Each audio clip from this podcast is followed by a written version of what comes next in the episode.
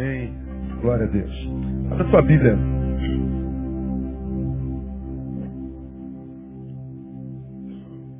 Perdão. No livro de Mateus, capítulo 10.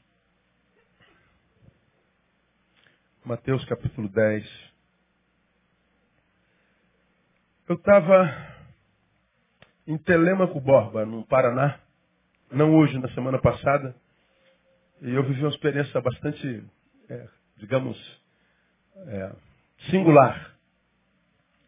Eu estava com um dos anfitriões que me receberam e estávamos almoçando no restaurante e bateu uma, pessoa no, no ombro da pessoa que estava me ciceroneando. Aí no meio do restaurante falou assim, eu vim cobrar o que você me deve. Aí eu falei, meu Deus, não deve ser brincadeira, deve ser um, um colega, parceiro, quem estava do meu lado era pastor. Aí eu falei, daí eu ri, né? Aí o cara fala assim, eu não já falei que eu vou te pagar? Não, quero agora, você já falou isso dez vezes. E falando alto, falei, rapaz, não é brincadeira não. Não sei se eu levanto, vai, tudo nego fotografa hoje vai pro Facebook. Aí, não, quero agora. Eu já falei que vou te pagar, cara, dá um tempo, olha a vergonha. Não, não aguento mais não. Aí eu falei, pô, senta aqui, cara, vamos conversar aqui um pouquinho. Não, não quero sentar não, senta aqui, rapaz, você não, você não vai levar nada, senta aqui. Aí o cara sentou. Aí o cara tentou conversar, conversar, e eu tentando é, é, remediar, eu não sabia nem o que estava devendo, quanto era, não sabia de nada. Entrei de gaiato no navio. E aí a, gente tentando falar pelo menos baixo, e eu constrangidíssimo. Não fiquei vermelho porque eu sou preto. Mas é, se eu fosse branco, certamente eu estaria vermelho. E eu entrei numa, na idiotice e falei assim, ó, fique tranquilo, ele é um homem de Deus, ele vai te pagar. Homem de Deus? Só se for do diabo. Isso, isso é o capeta, pastor. Isso parece mais com um diabo. Isso deve na cidade inteira. Você é um caloteiro. Ah, meu Deus do céu. Eu falei, será que minha passagem de volta já está paga? Já estava, já estava paga. Já estava paga, já estava até de check-in. E o cara falou, esse cara parece mais com um capeta. Aí eu falei, meu Deus, quanto é que ele te deve? Quanto é que devia? 50 reais. Aí eu peguei minha carteira, peguei 50 reais para aqui, ó, a dívida dele está paga. Ah, muito obrigado, mas nunca mais. Deu, deu um sermão no pastor. E quando saiu, falou assim, cuidado com ele aí, moço. Cuidado com ele. Falei, deixa comigo. Aí botei a mão na carteira, assim, cadeira. Ele não sabia onde foi a cara, ele não sabia, o culto era à noite. E ele não sabia onde foi a cara. Aí fomos no carro conversando, ele foi falando que ele se enrolou aqui, se enrolou ali. E, e eu fui lá porque ele estava passando por algumas dificuldades no ministério e a gente acabou descobrindo por acaso quais são a, a, as razões pelas quais ele, ele tem dificuldade no ministério. Falta credibilidade. Mas não, não, creio que me diria isso se, se eu não soubesse isso por outras, outra, de outra forma. Quando, quando, quando eu ouvi essa palavra, eu, eu voltei no carro na van é, com ele do evento que eu estava. E essa, essa palavra de Mateus capítulo 10, versículo 24, me saltou à mente. Onde Jesus comissiona os doze, né? Aí no capítulo 10 está registrado o nome dos apóstolos. E o envio dos doze, a autoridade que Jesus dá sobre os doze. E na determinada altura desse comissionamento, nós vamos lá no versículo 24 e no 25, nós vemos o mestre dizendo assim, não é o discípulo mais do que o seu mestre, nem o servo mais do que o seu senhor. Aí ele conclui dizendo, basta ao discípulo o quê? Ser como o seu mestre e ao servo como o seu senhor. Repita após mim, basta ao discípulo ser como o seu mestre e ao servo como o seu senhor. Então veja, Jesus manda os doze.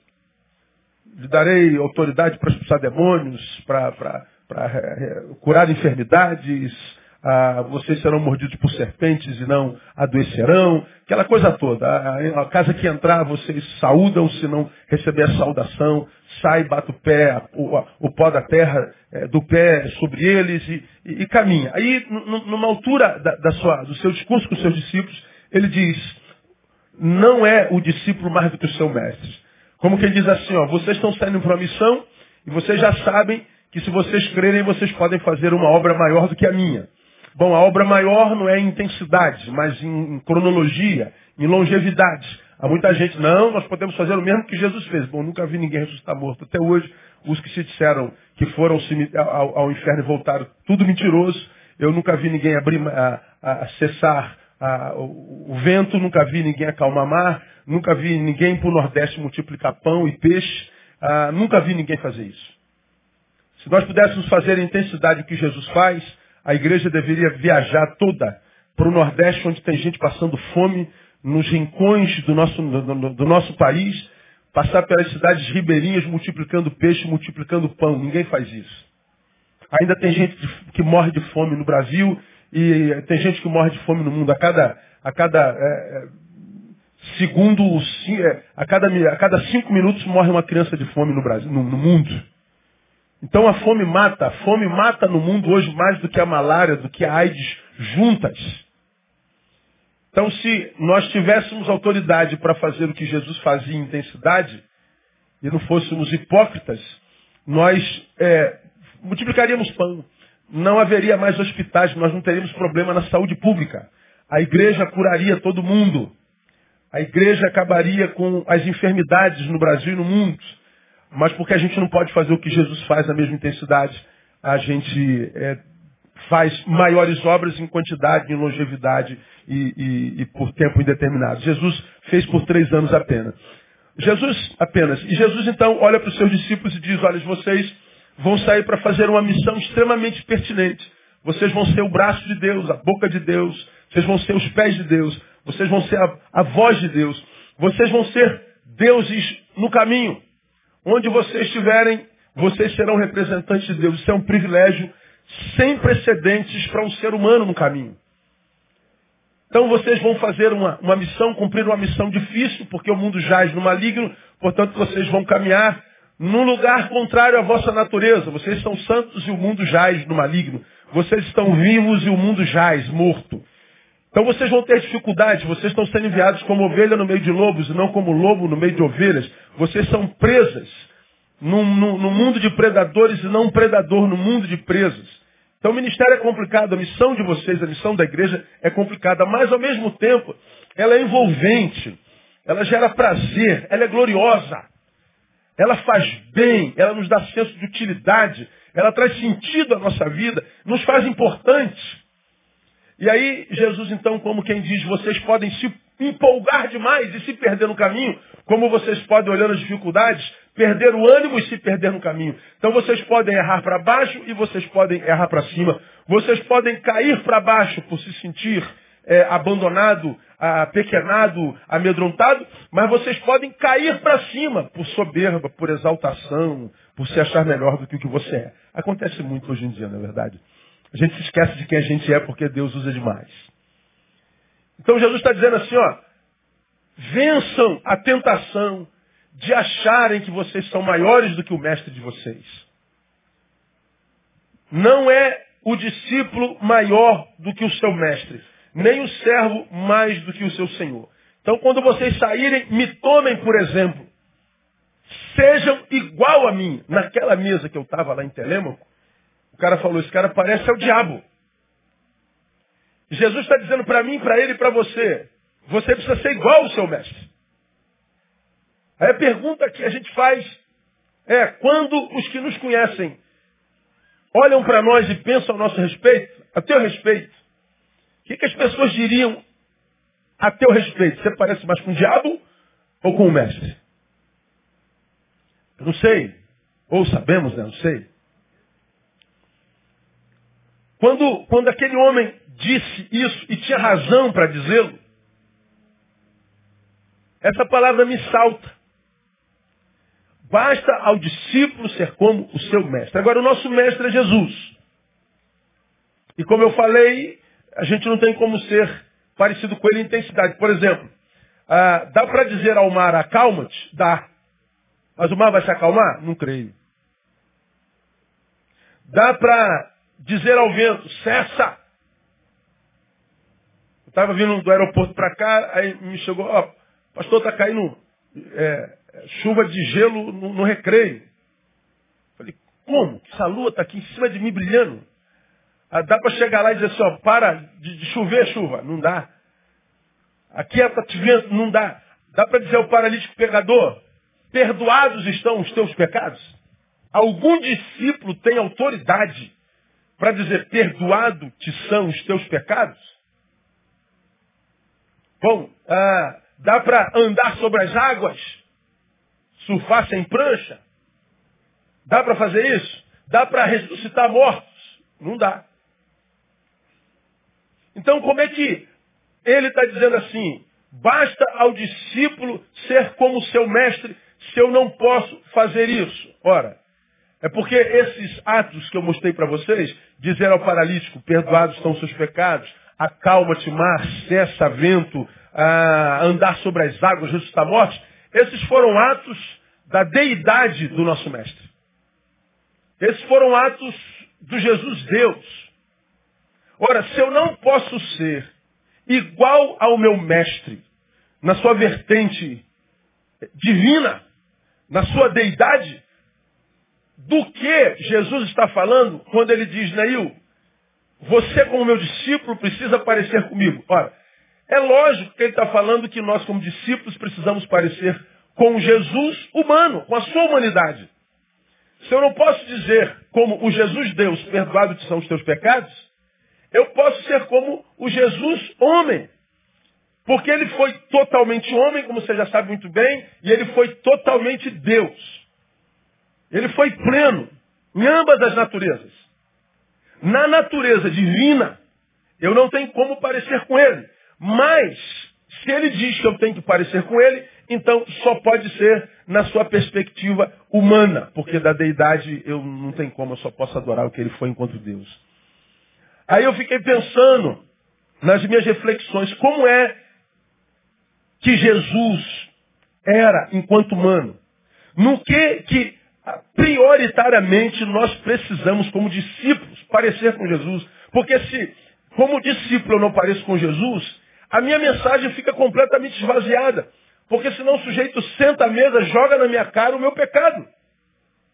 Se eu não parecer com Jesus, ainda que eu pregue como Jesus, que o meu discurso seja o dele, ainda que a minha fala seja semelhante à dele, ainda que a minha pregação seja eloquente como a dele, mas se a, a, a, o que eu vivo não for parecido com o homem que ele foi, ele está dizendo que a nossa fala, a nossa vida fica completamente esvaziada de sentidos.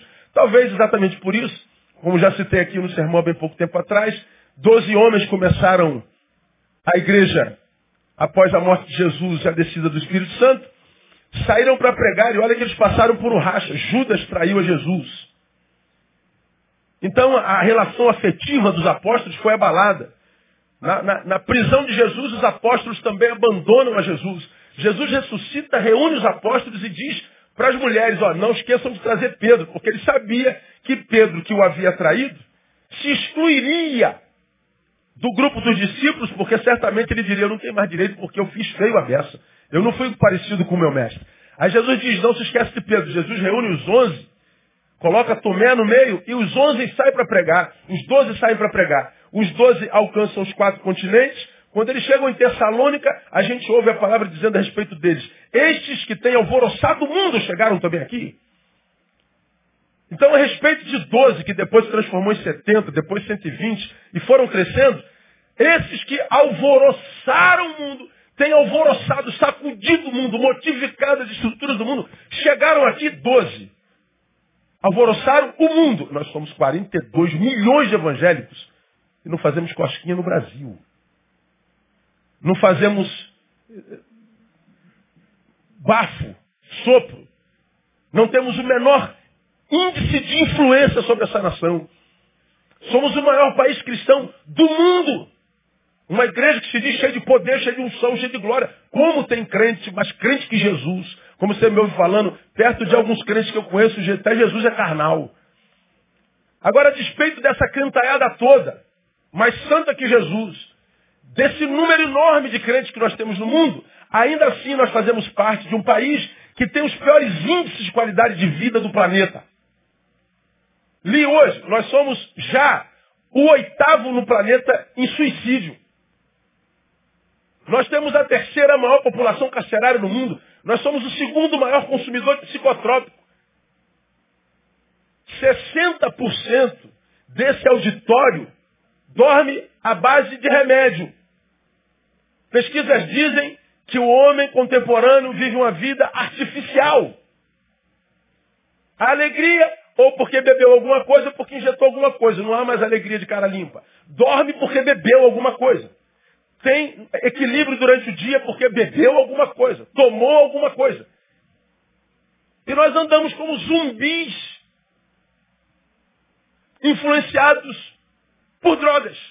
Vida artificial. Agora, nós somos o maior país cristão do planeta. Oito em cada dez brasileiros são cristãos, ou protestantes ou católicos.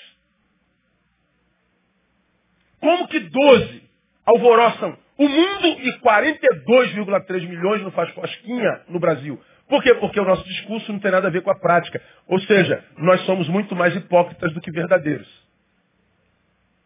Como nós não vivemos uma vida que coaduna com a palavra, a palavra perde sentido, fica esvaziada de significados e o que conta é o nosso testemunho.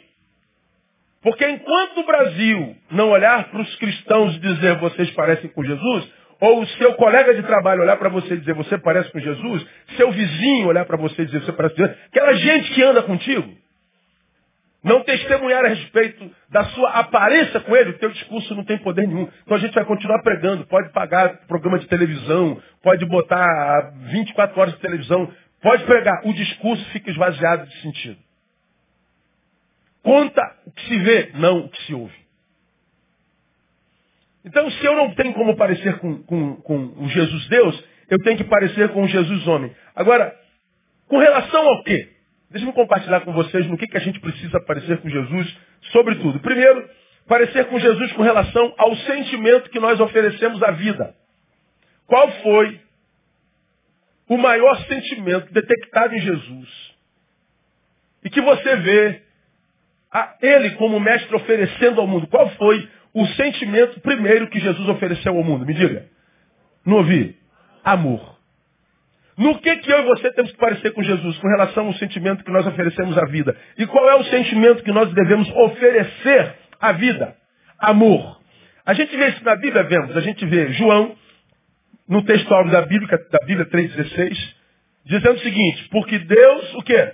Amou o mundo de tal maneira que deu seu filho unigênito. Deus amou e deu seu filho. Deus amou o mundo, a nós.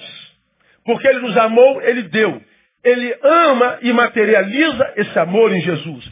Por que, que nós acreditamos no amor de Deus por nós?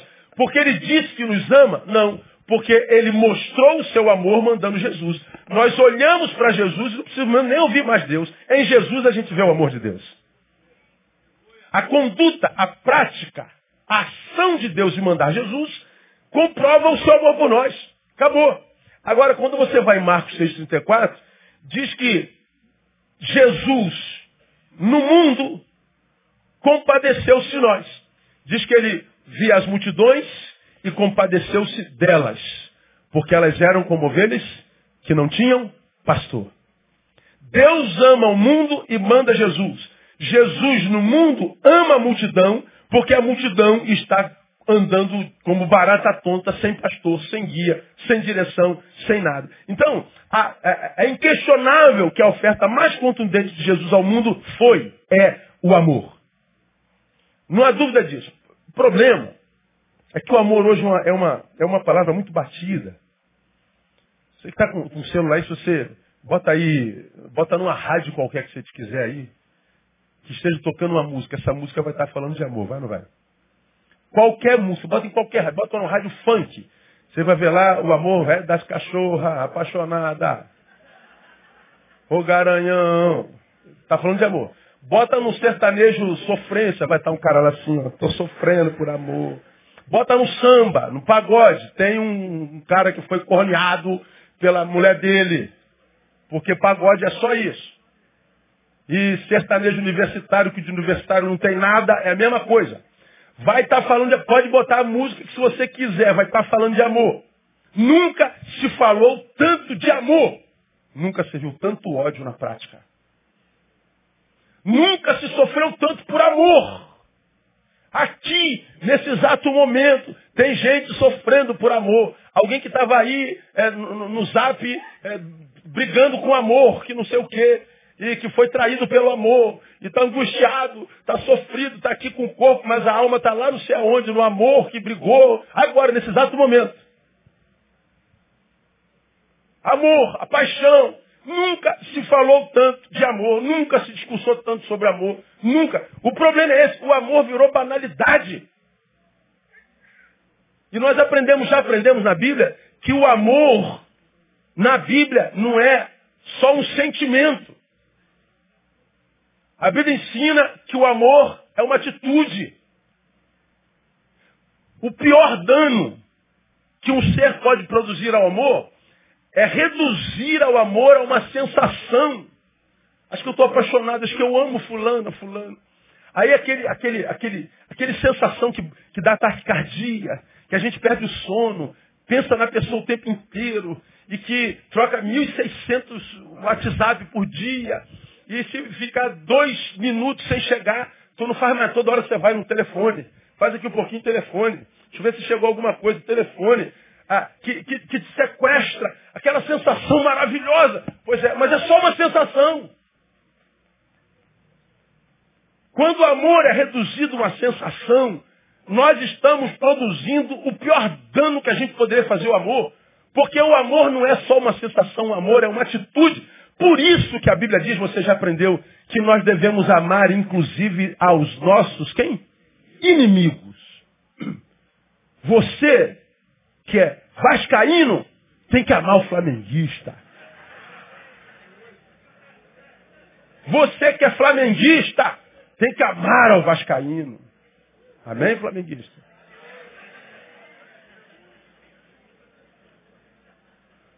Que isso é barata voando aí, mano? Não, não, é folha, é folha, é folha. Calma, calma, calma. Take it easy, calma. É folha. Você que, você que tem aquele vizinho que só toca funk, o das cachorras que eu falei aqui, e bota o, a, a caixa em cima do muro virado para tua casa. No domingo às seis horas da manhã. Tem que amá-lo. É, tem misericórdia, irmão. Jesus, dá força para amar um desgraçado desse. Que eu quero que ele morra, Senhor. Você não tem noção. Né? Tem que amar o inimigo. Bom, por que, que a Bíblia diz que nós devemos amar o inimigo? Porque o amor não é sensação. Se fosse uma sensação, eu não tenho como amar inimigo.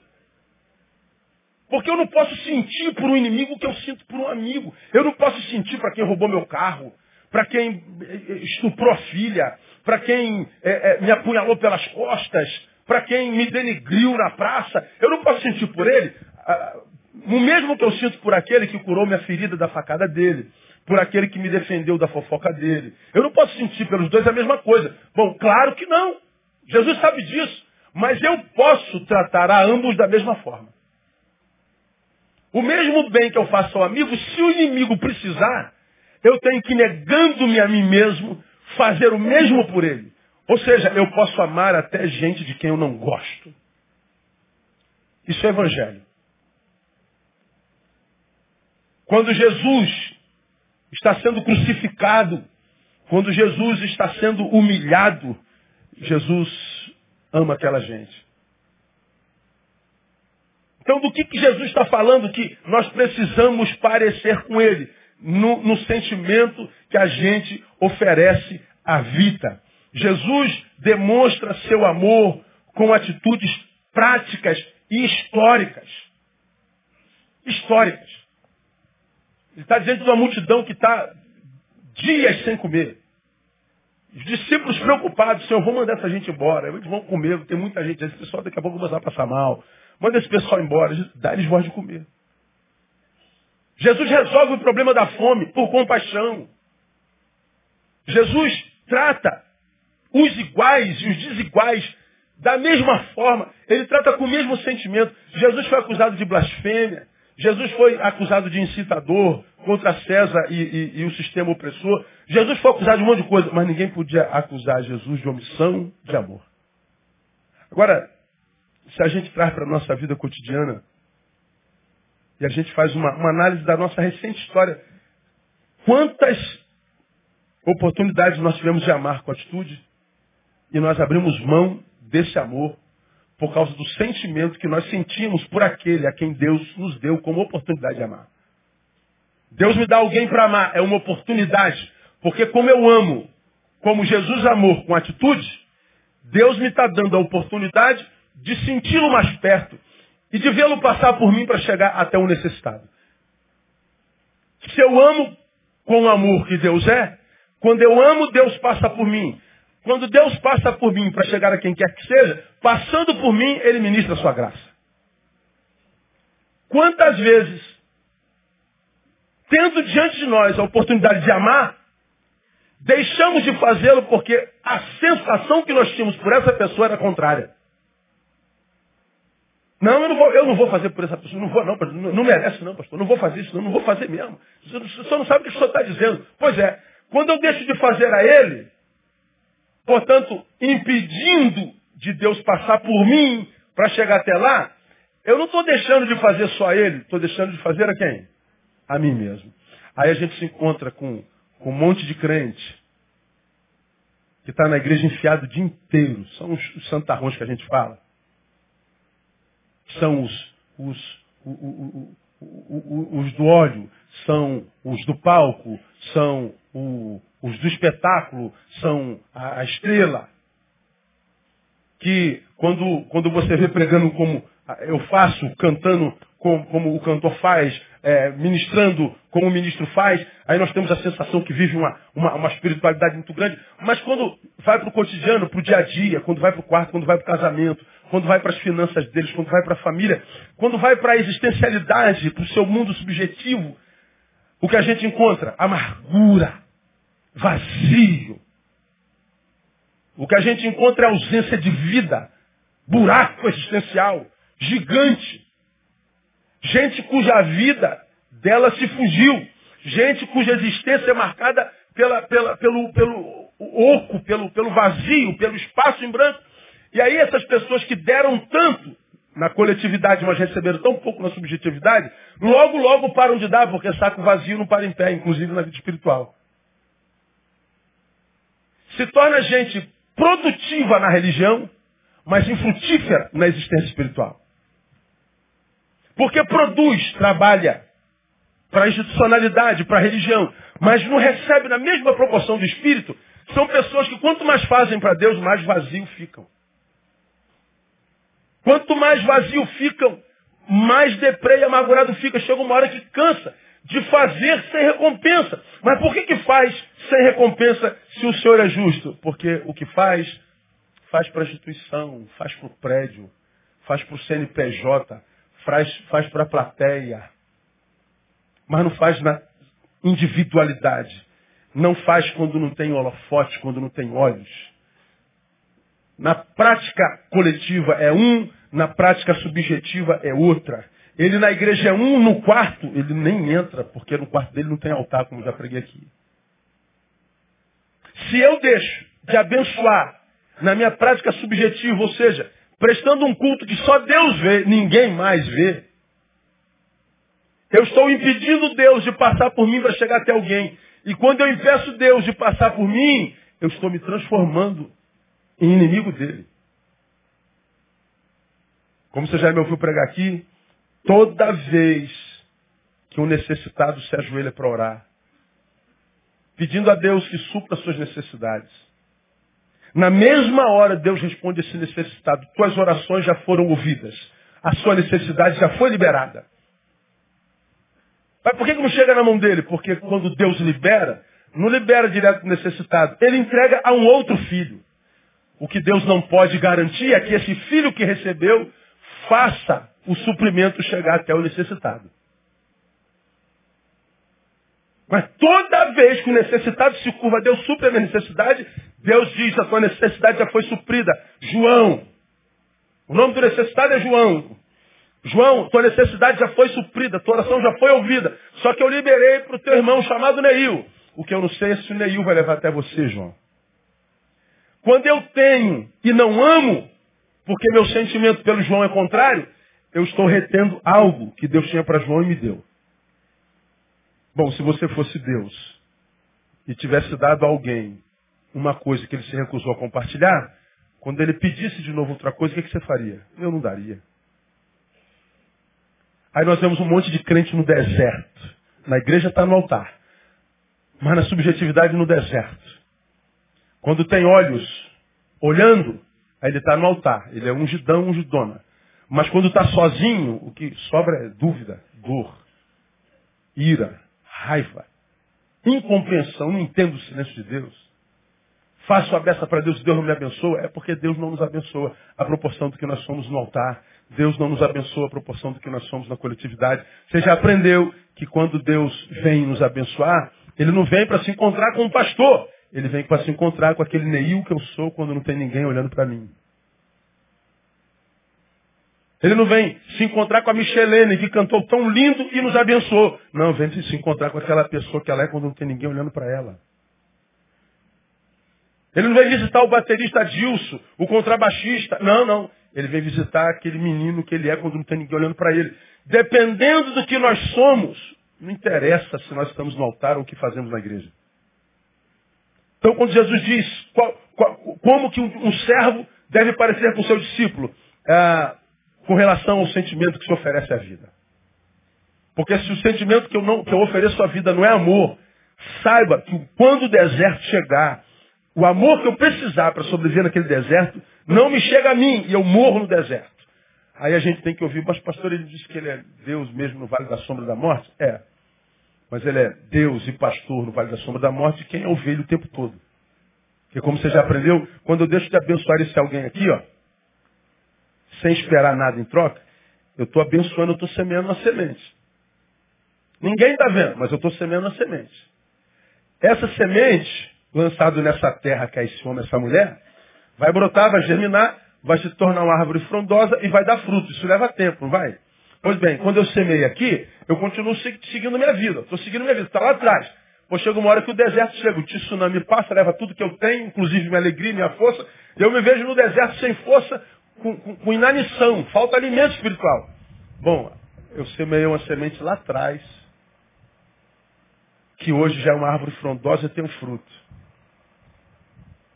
E aquele fruto, que hoje é fruto, mas que ontem era semente, que possivelmente será o que vai me alimentar no deserto. No deserto acontece um milagre, porque eu plantei a semente desse milagre lá atrás.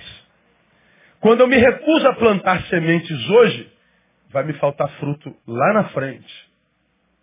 Então, o deserto que se vive hoje, certamente ou quase sempre, é produto da ausência da colheita do ontem. Então, passe pela vida semeando bem. Passe pela vida lembrando que ela é dinâmica, ela muda. Lembra que a Terra é redonda. A gente passa no mesmo lugar o tempo inteiro. A gente volta para o mesmo lugar o tempo inteiro. A gente está rodando na Terra.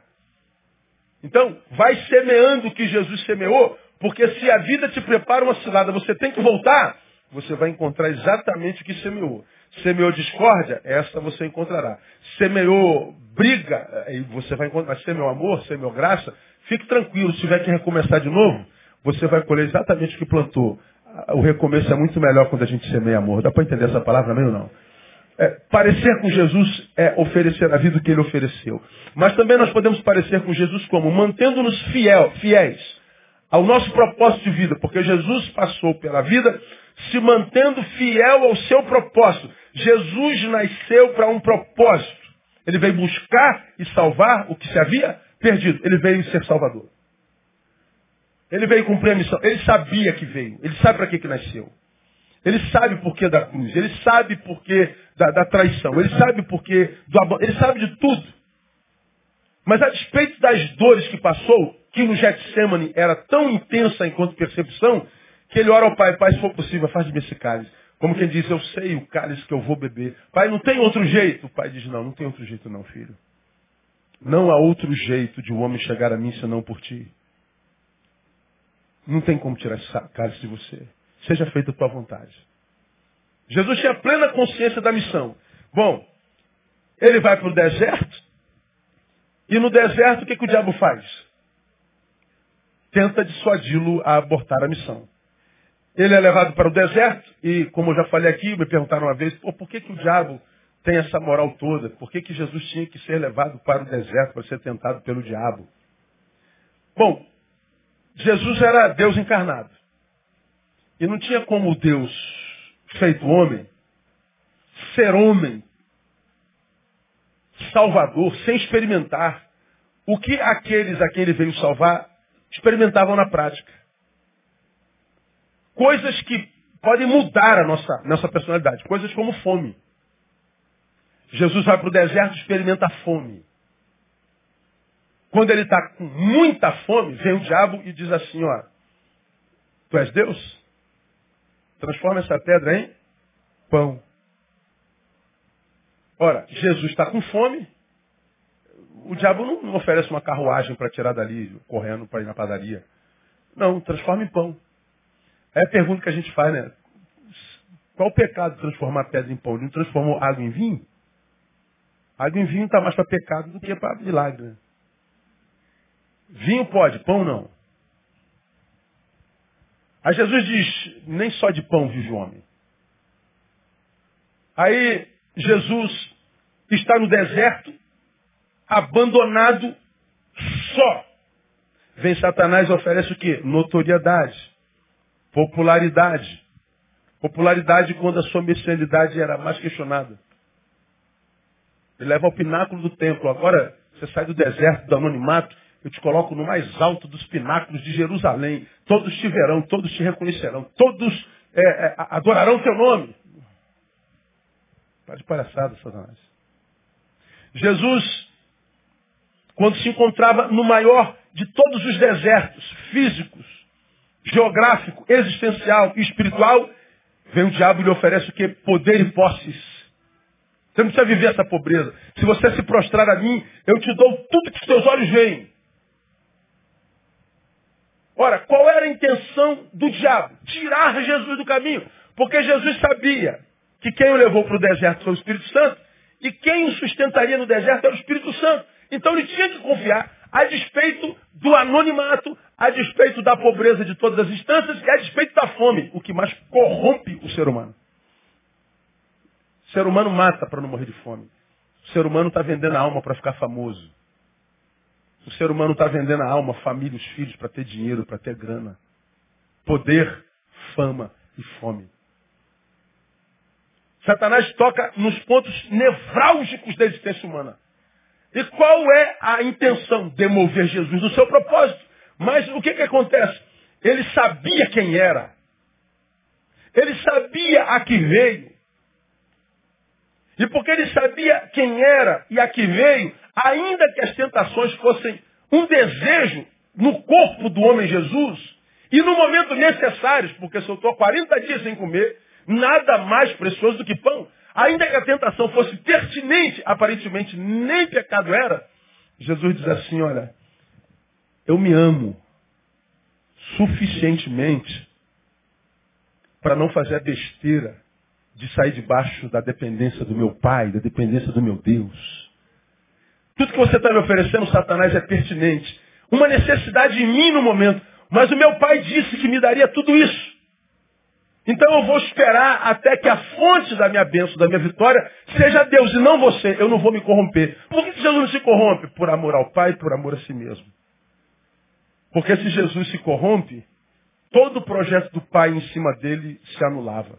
Porque como você já aprendeu, o que Deus tem para mim, tem para mim, e não para mentira na qual posso me tornar.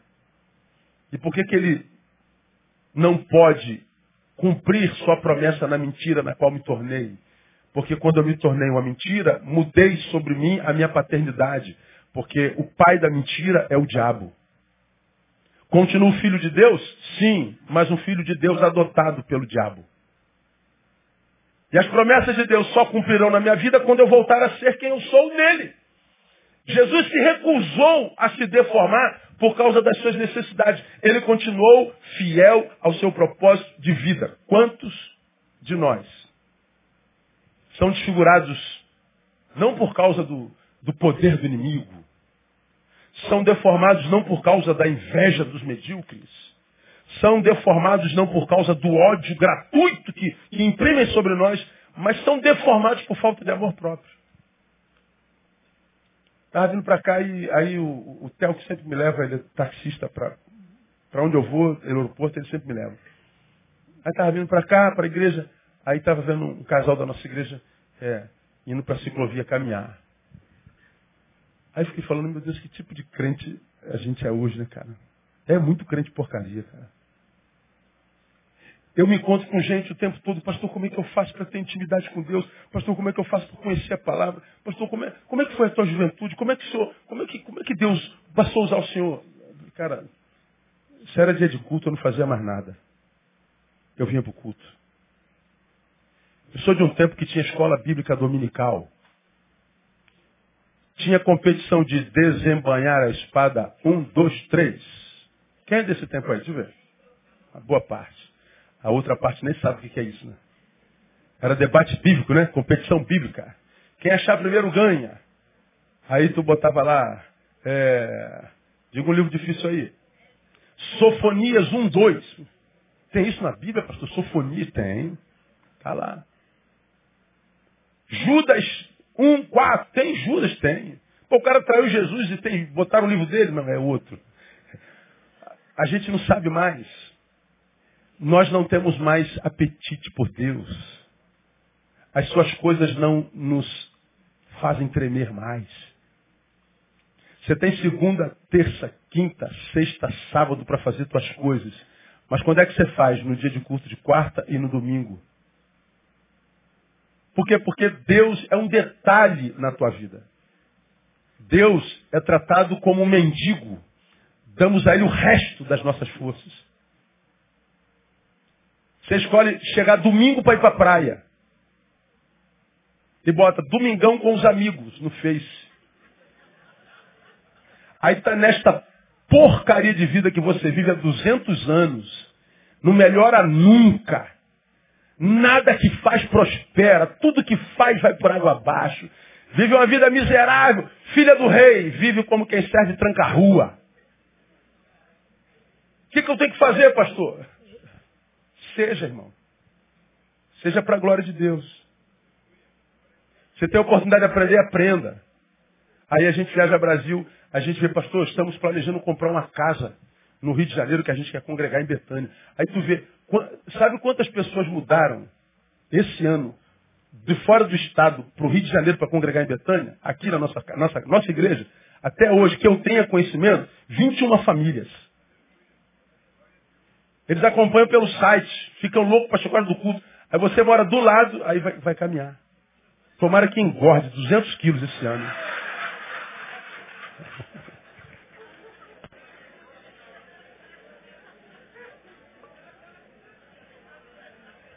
Vai para a praia. Tomara que os tubarões de, de, de Recife venham para cá.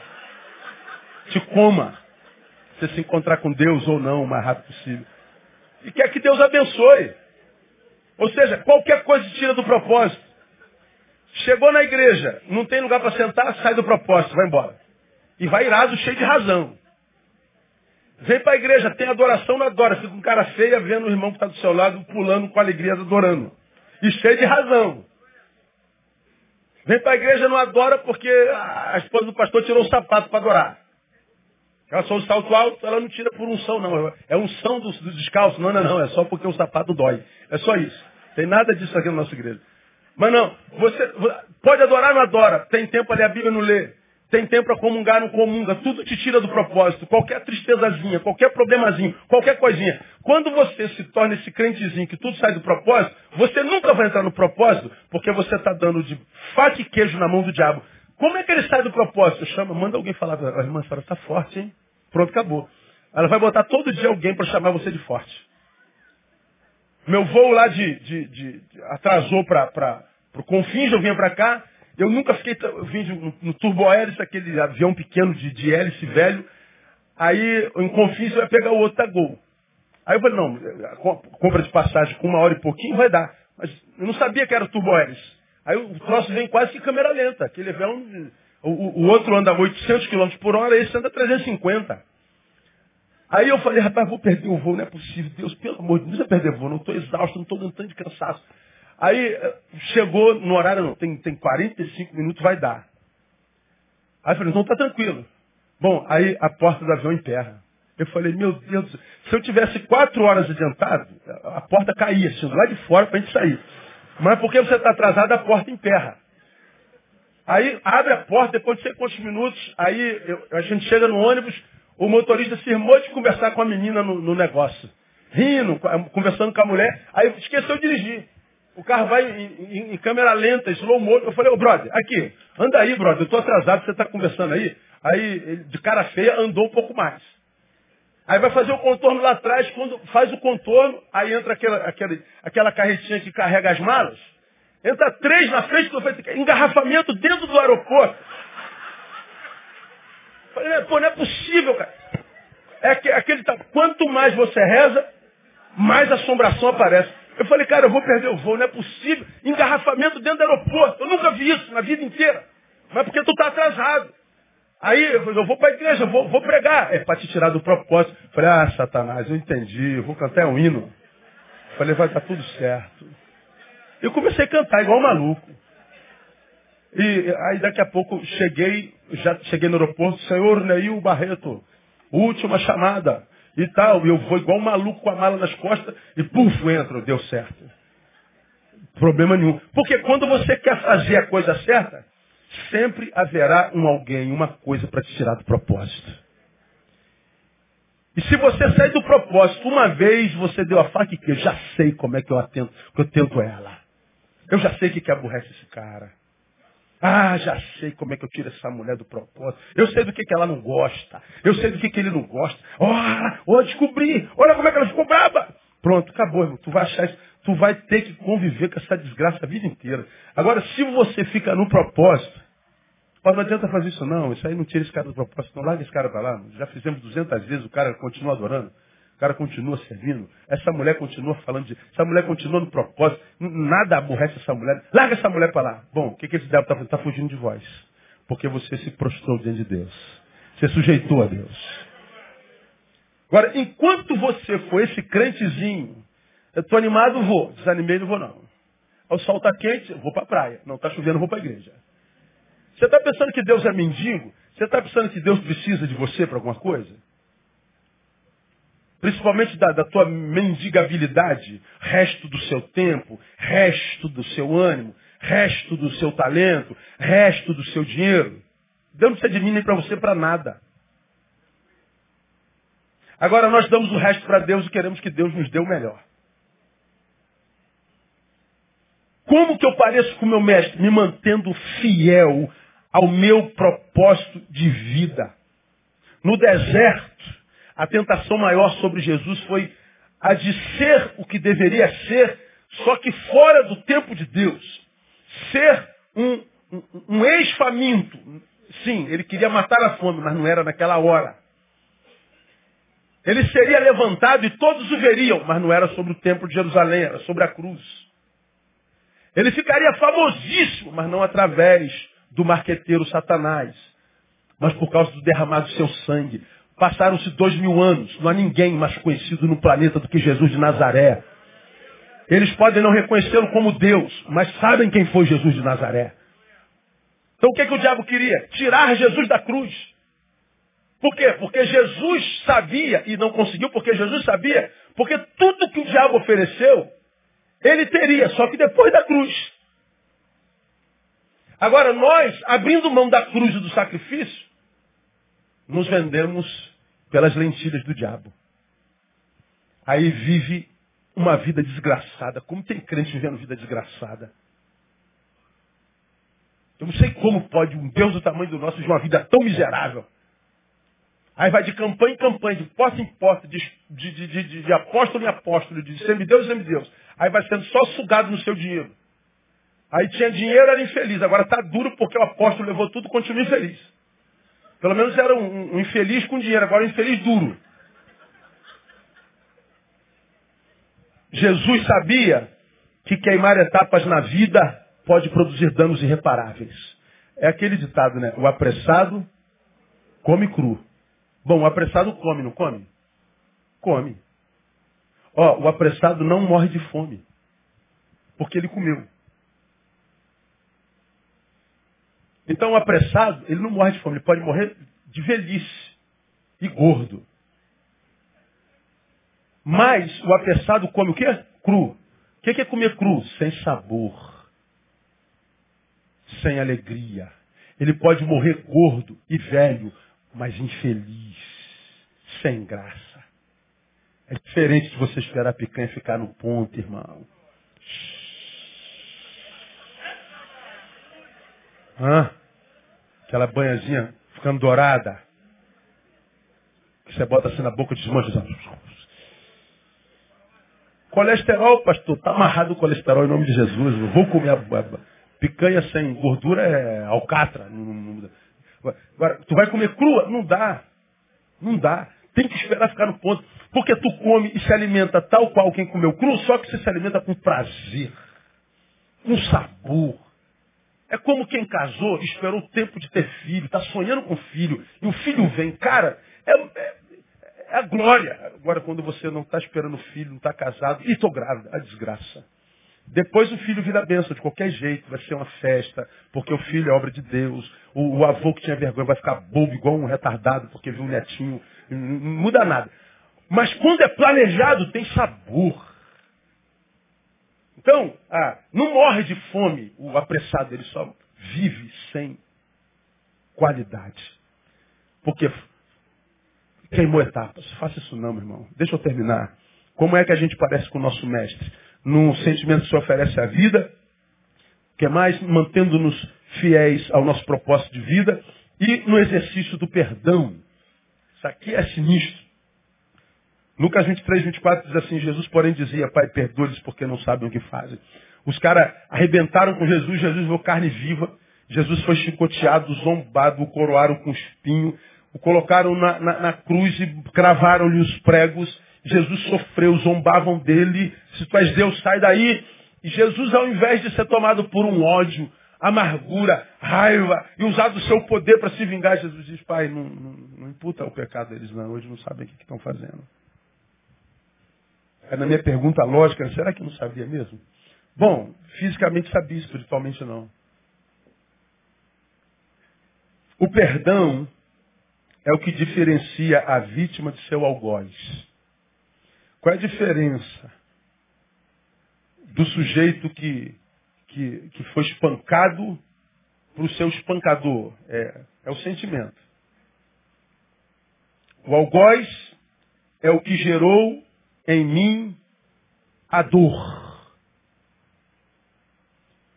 Se eu não perdoo, eu também estou gerando em mim dor. Se ele gerou em mim dor e eu não perdoo, continuo gerando dor em mim, eu me torno não mais vítima dele, mas colega de ministério. Produtores de dor. Porque se o sujeito te fez mal e doeu tanto, provavelmente você amava esse sujeito. Você confiou nesse sujeito. Você se dedicou a esse sujeito, a essa sujeita. Senão não estaria dando tanto. Aí o senhor diz assim, perdoe, ele não sabe o que está fazendo. Jamais. Ele não merece. Claro que não merece. Se merecesse, não precisa dar ordem. Aí a gente acha que a gente perdoa por causa do, do que produziu. A gente não perdoa por causa dele, a gente perdoa por causa da gente. Ele não merece, eu preciso. Bom, já falei muito sobre perdão, não preciso. Você diz assim, ah, fulano morreu para mim. É, fulano morreu, então você se transformou num caixão, porque ele é um defunto que habita dentro de você. Então por isso você não dorme. Porque o defunto está dentro de você que se transformou num sarcófago. Você agora habita, é um, é um, é um habitáculo da morte. Porque se tivesse morto de verdade, não causaria tanto dano. Você diz que não perdoa, mas dorme com ele todo dia. E ele atrapalha teu sono. Aí o sujeito vai embora, reconstrói a vida. Nem sabe que você existe. Você está aqui, ó, remoendo o ódio, fazendo assim o mal que ele começou a fazer há 20 anos atrás. Ele fez e acabou. Você continua perpetuando mal sobre si. Então você gera mal e ele também. Vocês são iguais. Você não é mais vítima. Você é vista por Deus da mesma forma como Deus vê o algoz que te fez mal. Olha que terrível. Minha, você já ouviu isso? Minha capacidade de perdoar será a proporção do amor que tenho, não pelo meu agressor, mas será a proporção do amor que tenho por mim mesmo. Eu não perdoo porque te amo, eu perdoo porque eu me amo. Então o perdão é uma questão de amor próprio. Quando você insiste não perdoar, você não está se amando. Jesus, quando perdoa, diz assim, ó, vocês têm poder de imprimir dor em mim, mas não têm poder de me transformar em vocês. Pai, perdoa-lhes. Gerem dor em mim, eu perdoo vocês. Me transformar em vocês não vou. Cara, isso é sério. Por isso que ele diz que a gente tem que perdoar, e ele diz que a nossa relação com ele será a proporção da relação que nós temos com os nossos devedores. A oração diz, Pai, perdoa as nossas dívidas, assim como faz comigo como eu faço com eles. Por quê? Que tantos de nós não conseguem receber de Deus? Porque Deus está fazendo contigo o que você faz com aqueles que são seus devedores. Aí pode ir à igreja todo dia, pode fazer corrente, campanha, faz o que você quiser. Vai continuar a mesma coisa. E não é possível, cara. Que não haja um momento na, na vida, se é teu caso, que eu assim, pô, cara, eu preciso, eu preciso redimensionar, eu preciso ressignificar a minha existência, porque não é possível, cara. Que do meu interior não flui rio de água viva, não é possível que a coisa não rompe, não é possível que Deus não dá capacidade para remar contra a maré, não é possível que eu vou, eu vou morrer amarrado. É, provavelmente. Mas fique tranquilo, há uma esperança, você vai para o céu. O problema é que enquanto vive, vive o inferno.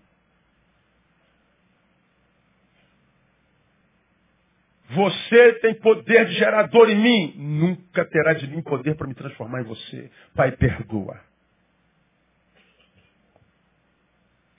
Essas três coisas, eu acho que sendo praticadas já nos fazem ser vistos como mestre. Basta ao discípulo ser como. Ele não tem como ser mais. E nem é necessário ser menos. Como que eu faço isso, Jesus? Que o amor que vejam, vejam sendo oferecido por você seja o amor. Que o sentimento que se oferece à vida, emanando de você, Neil, que seja o amor. Não o ódio, não a fofoca, o juízo. Deus não te fez juiz sobre ninguém. Deus te fez uma fonte de amor para todo mundo. Não julgueis, mas ele diz, no que depender de vós tem de paz com todos os homens. Ama o teu próximo. Inclusive, se o teu próximo for inimigo.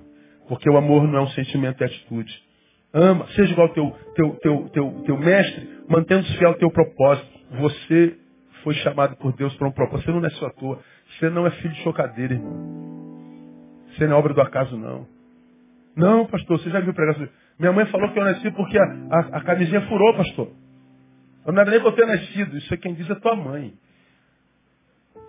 Se não fosse o plano de Deus que você nascesse, a camisinha não furava. Sabe por que furou? Porque Deus tinha plano para você nascer. Tua mãe tentou interromper teu nascimento, mas Deus falou, nem mãe pode interromper de um filho meu nascer. Você é um projeto de Deus, glória a Deus.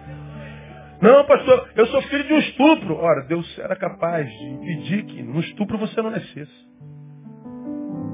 Você nasceu não foi porque tua mãe foi estuprada, nem porque existe estuprador, porque Deus tinha um projeto para você aqui. Existe uma razão pela qual você está nesse planeta. Então não foge esse propósito, age esse propósito e cumpra esse propósito, porque foi para isso que você nasceu. E enquanto não achar isso, vai ficar vagando. Folha ao vento.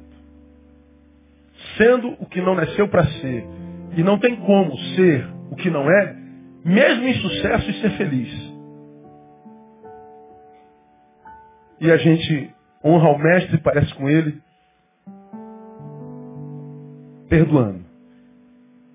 Dizendo aos nossos agressores, aos que nos traem, aos que nos invejam, aos que querem ser nós, aos que desejam o nosso mal, olha, você tem poder para fazer mal a mim, mas você não terá de mim poder para me transformar em você. Eu quero continuar a imagem e semelhança do meu mestre. Ele imprimiu em mim a sua imagem e fez de mim semelhante a ele e eu não vou me transformar em você. Aí você castra o poder do outro em você. O outro perde totalmente o poder. O que ele pensa já não significa mais nada. O que ele diz, o que disse. O que a gente vê hoje é tanta gente preocupada com o que os outros dizem o tempo todo. O tempo todo. Por que, que o outro tem esse poder nos outros? Por que, que o que o cara disse a teu respeito tem tanta importância? Que poder é esse que o outro tem nas pessoas? Quando o Senhor diz assim, meu filho, mantenha-se fiel, perdoa. Ó, oh, trabalha para agradar o teu Deus. Porque agradar aos homens nem Jesus conseguiu. Se Jesus, que era perfeito, não conheceu o pecado, não agradou todo mundo, quem você pensa que é? Para querer agradar. Só pode ter uma visão equivocada de si mesmo.